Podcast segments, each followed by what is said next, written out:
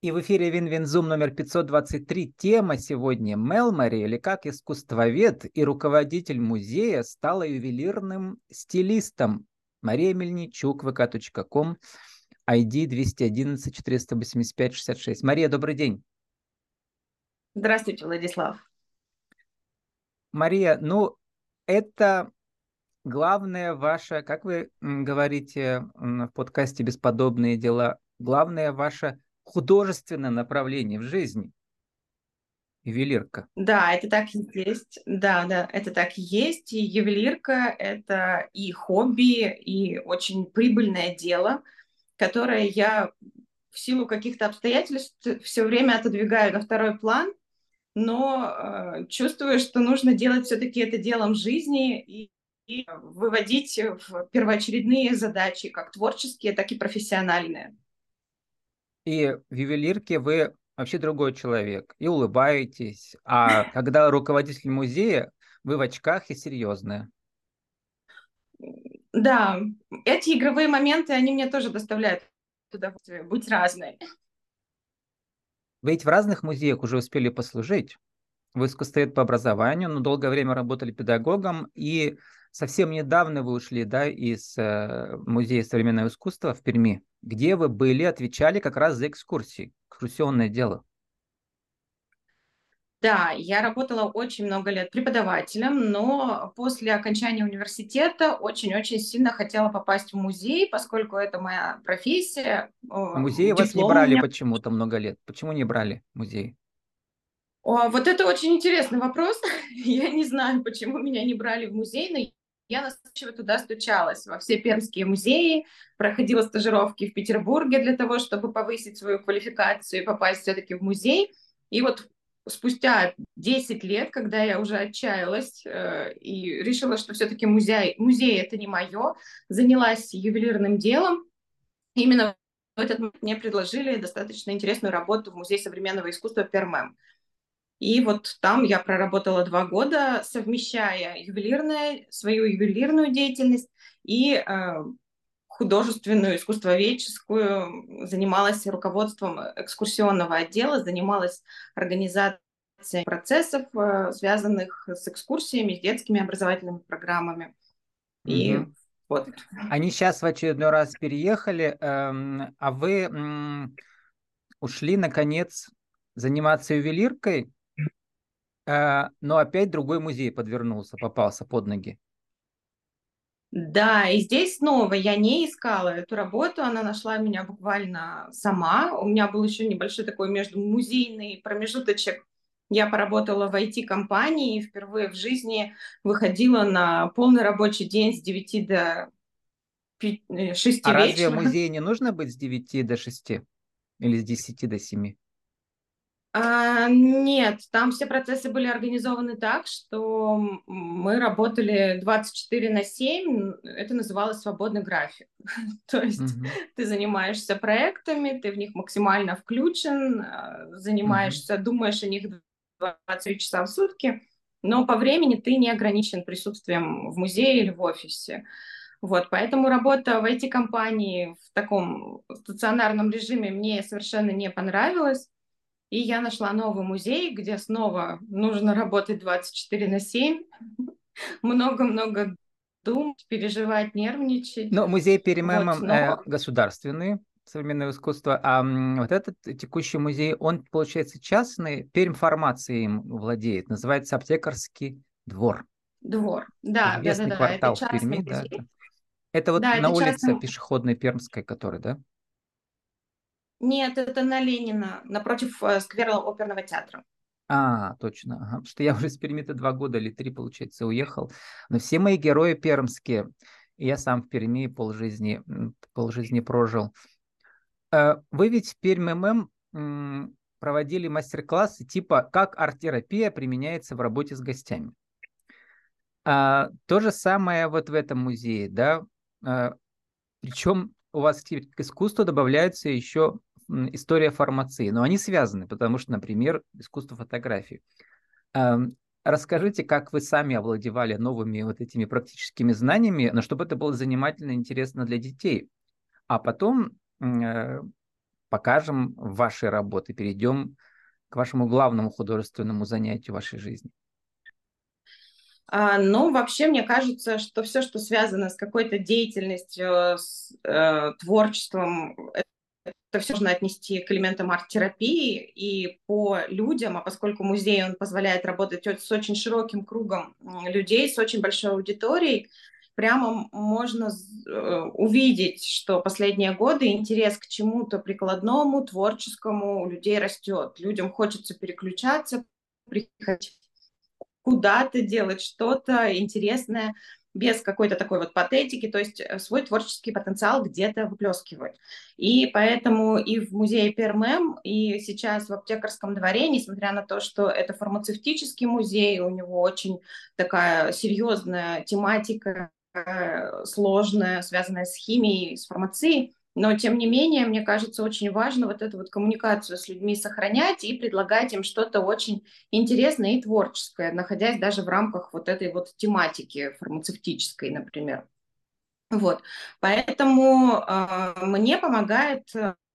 Я в своей жизни меняла много разных работ, э, все время чему-то училась, и фотография в моей жизни тоже присутствовала как профессиональный вид деятельности. Э, к сожалению, фотография не стала для меня хобби увлечением, она для меня носит такой больше теоретический характер, поскольку в фотографии мне не хватало именно активности какой-то, создавать чего-то, что можно потрогать руками, то есть не было ощущения рукотворности фотографии. И сейчас, работая над всеми программами в рамках музеев, я вот этот вот свой опыт объединяю и педагогический, и художественный, и фотографический, и прежде всего делаю всегда тот продукт, который был бы интересен мне. То есть если бы я с удовольствием сама бы посвящала время этому делу, то значит это можно выносить в качестве предложения для широкой аудитории, и, скорее всего, это будет иметь успех. Вот. А Например, с... вот к вам приходят да, целые семьи, дети в этот музей цианотип... цианотипия. Да? Это создание фото старинным способом, бессеребряный фотографический процесс, дающий при фотопечати изображение голубого оттенка. Это прямо середина да. 19 века. Все еще работает процесс. Можно сделать такие голубые снежинки, или как они, на что они похожи, такие вот эти, такие ну да, напечатать таким способом можно все что угодно, и это угу. очень интересно, поскольку мы все немножечко устаем уже от цифрового формата изображений, а здесь даже в таком э, простом процессе появляются элементы творчества. И этот мастер-класс мы сделали в подвале аптеки, который построен прямо вот в год создания этой технологии цианотипии. И, соответственно, конечно же, у людей есть интерес, поскольку это антураж, это старинный подвал в центре города, у нас не так их много, куда бы можно было бы попасть. И э, подвал 19 века, и в нем мы сделали лабораторию, где занимались вот ручной печатью таких вот снимков в технике цианотипии. Угу. Ну, у меня прямо десятки были героев уже, вот, например, авторские экскурсии или организаторы каких-то путешествий. Сейчас это прямо обязательно не просто меняем локации новые или какой-то локальный брендинг, да, мы обязательно предлагаем какие-то мастер-классы с переодеваниями, э, с изготовлением вот местных, э, ну, как называется, да, архи, а, архити, местных этих артефактов каких-то, основанных на uh-huh. истории, и обязательно какие-то вкусовые ощущения. В общем, по заветам нейромаркетинга все пять органов чувств должны быть задействованы. Это все арт-терапия, получается, исторические, культурные.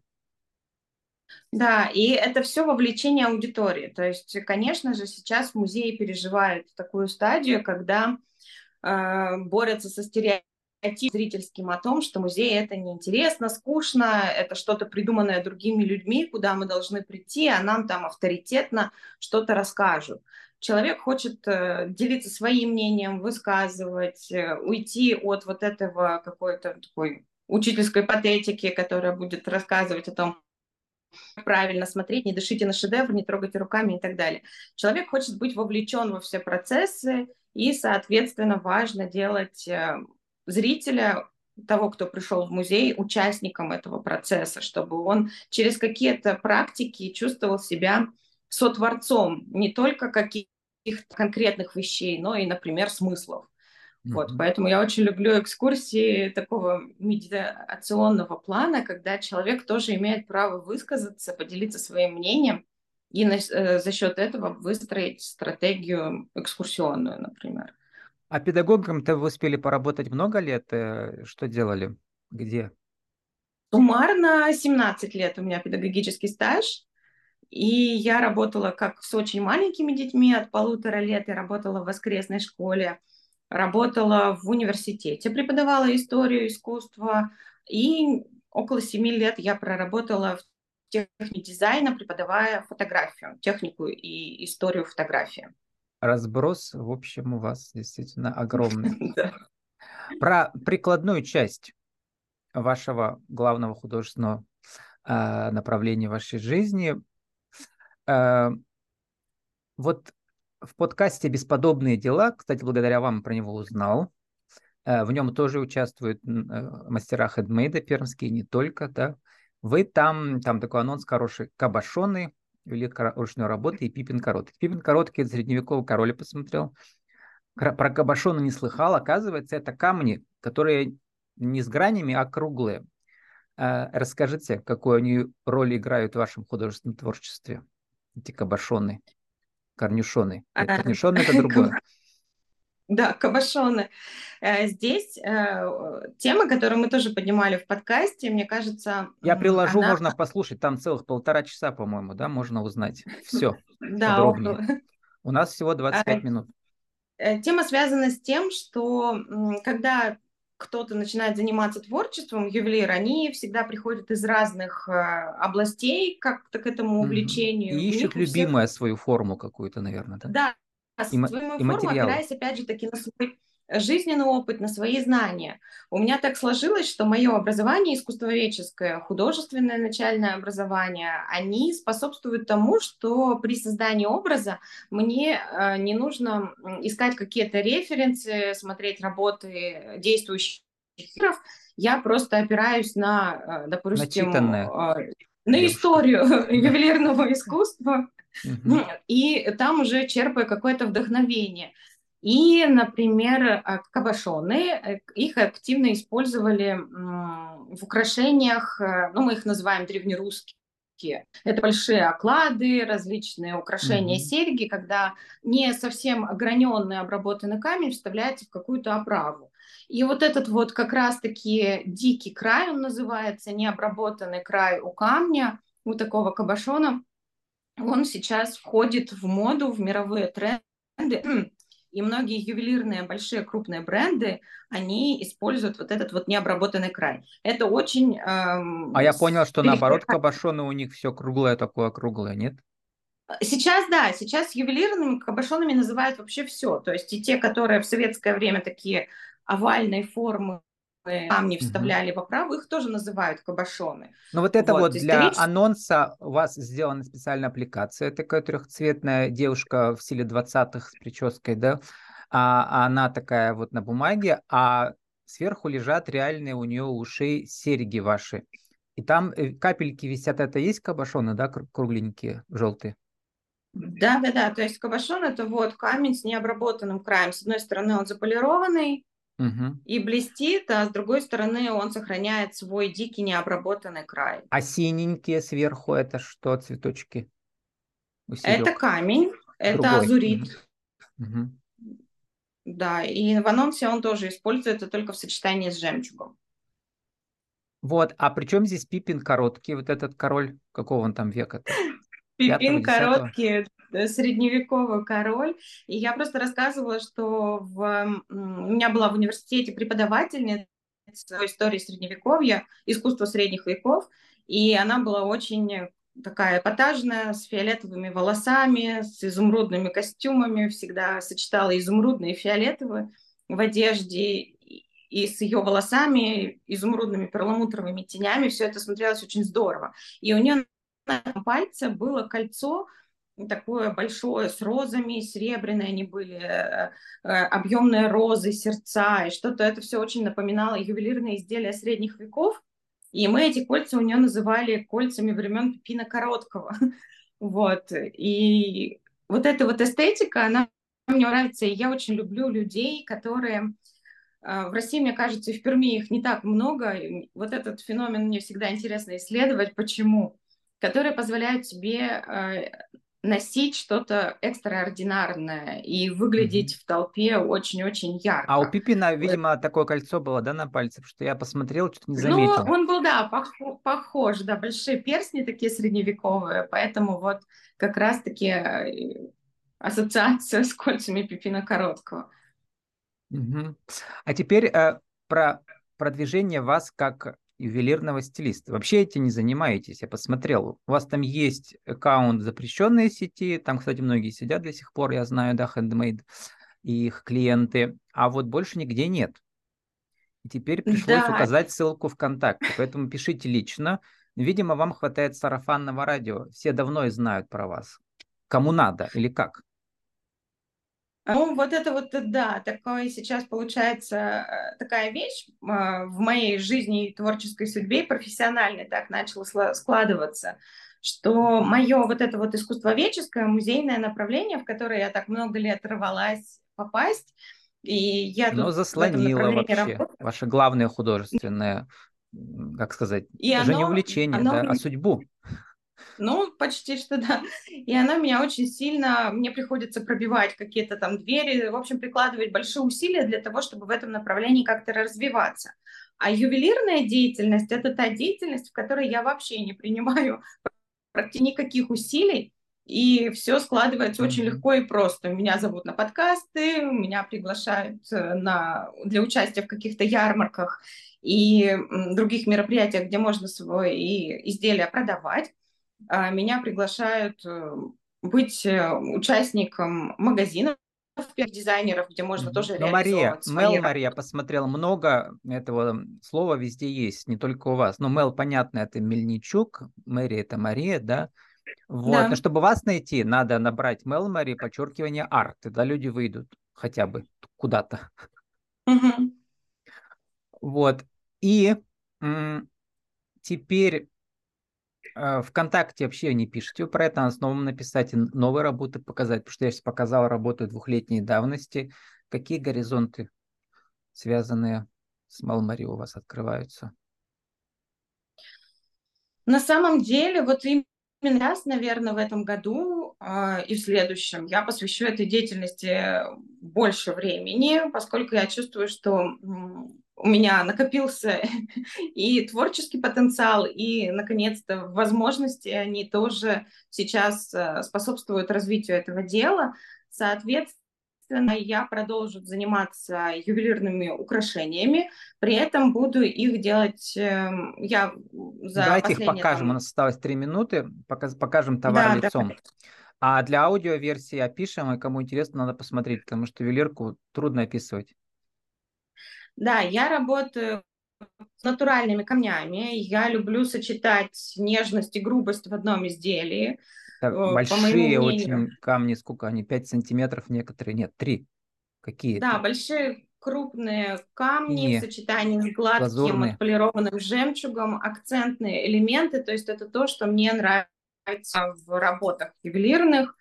Э, я работаю с металлами тоже, но в основном металлы использую в качестве оправы. А это какие-то квадратные прямоугольные палочки прямо длинные, прямо как чистокол. Это, да, это черная яшма, она похожа на такие зубья в сочетании. А предыдущий тоже... камень как назывался? Вот эти большие камни?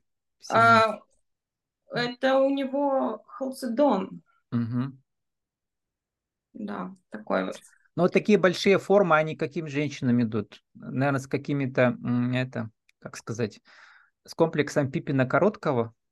Нет, у вас такой мужской взгляд. На самом деле я стремлюсь к созданию универсальных украшений и борюсь со стереотипами. В моих, uh-huh. Мои украшения должны... Главный принцип вообще Мелмори в том, что украшение подходит всем возрастам, всем типам телосложения и подходит под любую одежду. То есть а я вспомнил, украшение... мне говорила Нет. деловой стилист однажды, моя героиня, например, когда мы ведем презентацию деловую, да, у, особенно у женщины-спикера, может быть какое-то украшение очень большое, оно как бы будет выделять ее из других, и люди будут первые две минуты его разглядывать, им будет интересно. Да, да, да, да. Эти психологические угу. моменты я тоже всегда рекомендую использовать, если есть какая-то, и я сама это использую в своей публичной деятельности, если есть э, неуверенность или предстоит выступление перед большой аудиторией, то угу. чаще всего на мне будут крупные украшения, которые будут оттягивать внимание да, да, да, от да. меня, от того, вот что эти я вот говорю. Крупные эти голубые камни, они прямо идеальные, да? Или что это чистокол? А еще что у вас есть под рукой сейчас?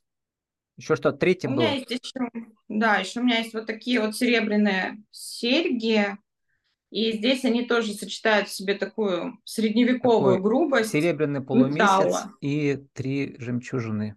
Его и, и жемчуга. Да, это мои самые, наверное, любимые работы, которые я, с которыми я не расстаюсь и не продаю их. Угу. Мария, э, э, сформулируйте, вот э, вам, наверное, это пока еще предстоит э, сделать, потому что пока все так работает хорошо сарафанное радио, но все-таки как, еще раз повторяю ваше любимое выражение, как превратить свое художественное главное направление в жизни в главный источник дохода. Вы сами же говорите, что мне сделать 2-3 кольца, у меня будет месячная зарплата, я все равно иду в музей работать. А зачем? А можно делать только это. Или то и другое гораздо интереснее. Да, во-первых, это позволяет развивать все направления, которые мне нравятся. Я люблю общаться с людьми, люблю что-то придумывать. Соответственно, мне, например, не хватает э, тишины, которую дает мастерская ювелирная, и отсутствие общения. То есть я нашла здесь в ювелирном деле вот этот вот баланс между общением, э. Э, способом поделиться своими знаниями с кем-то, и созданием украшений. А так, я считаю, что нужно найти какое-то дело, то, как произошло это у меня. Я нашла то дело, которое мне самой очень сильно нравится. То есть я люблю украшения носить, соответственно, я люблю их делать, и у меня это хорошо получается. И то, что я делаю, э, нравится другим людям. А что же такое ювелирный стилист? Вот вы прямо подчеркиваете. Не просто ювелир, а ювелирный стилист. Ювелирный стилист – это, как любой другой стилист, тот человек, который может при помощи украшений раскрыть внутренний потенциал каждого человека.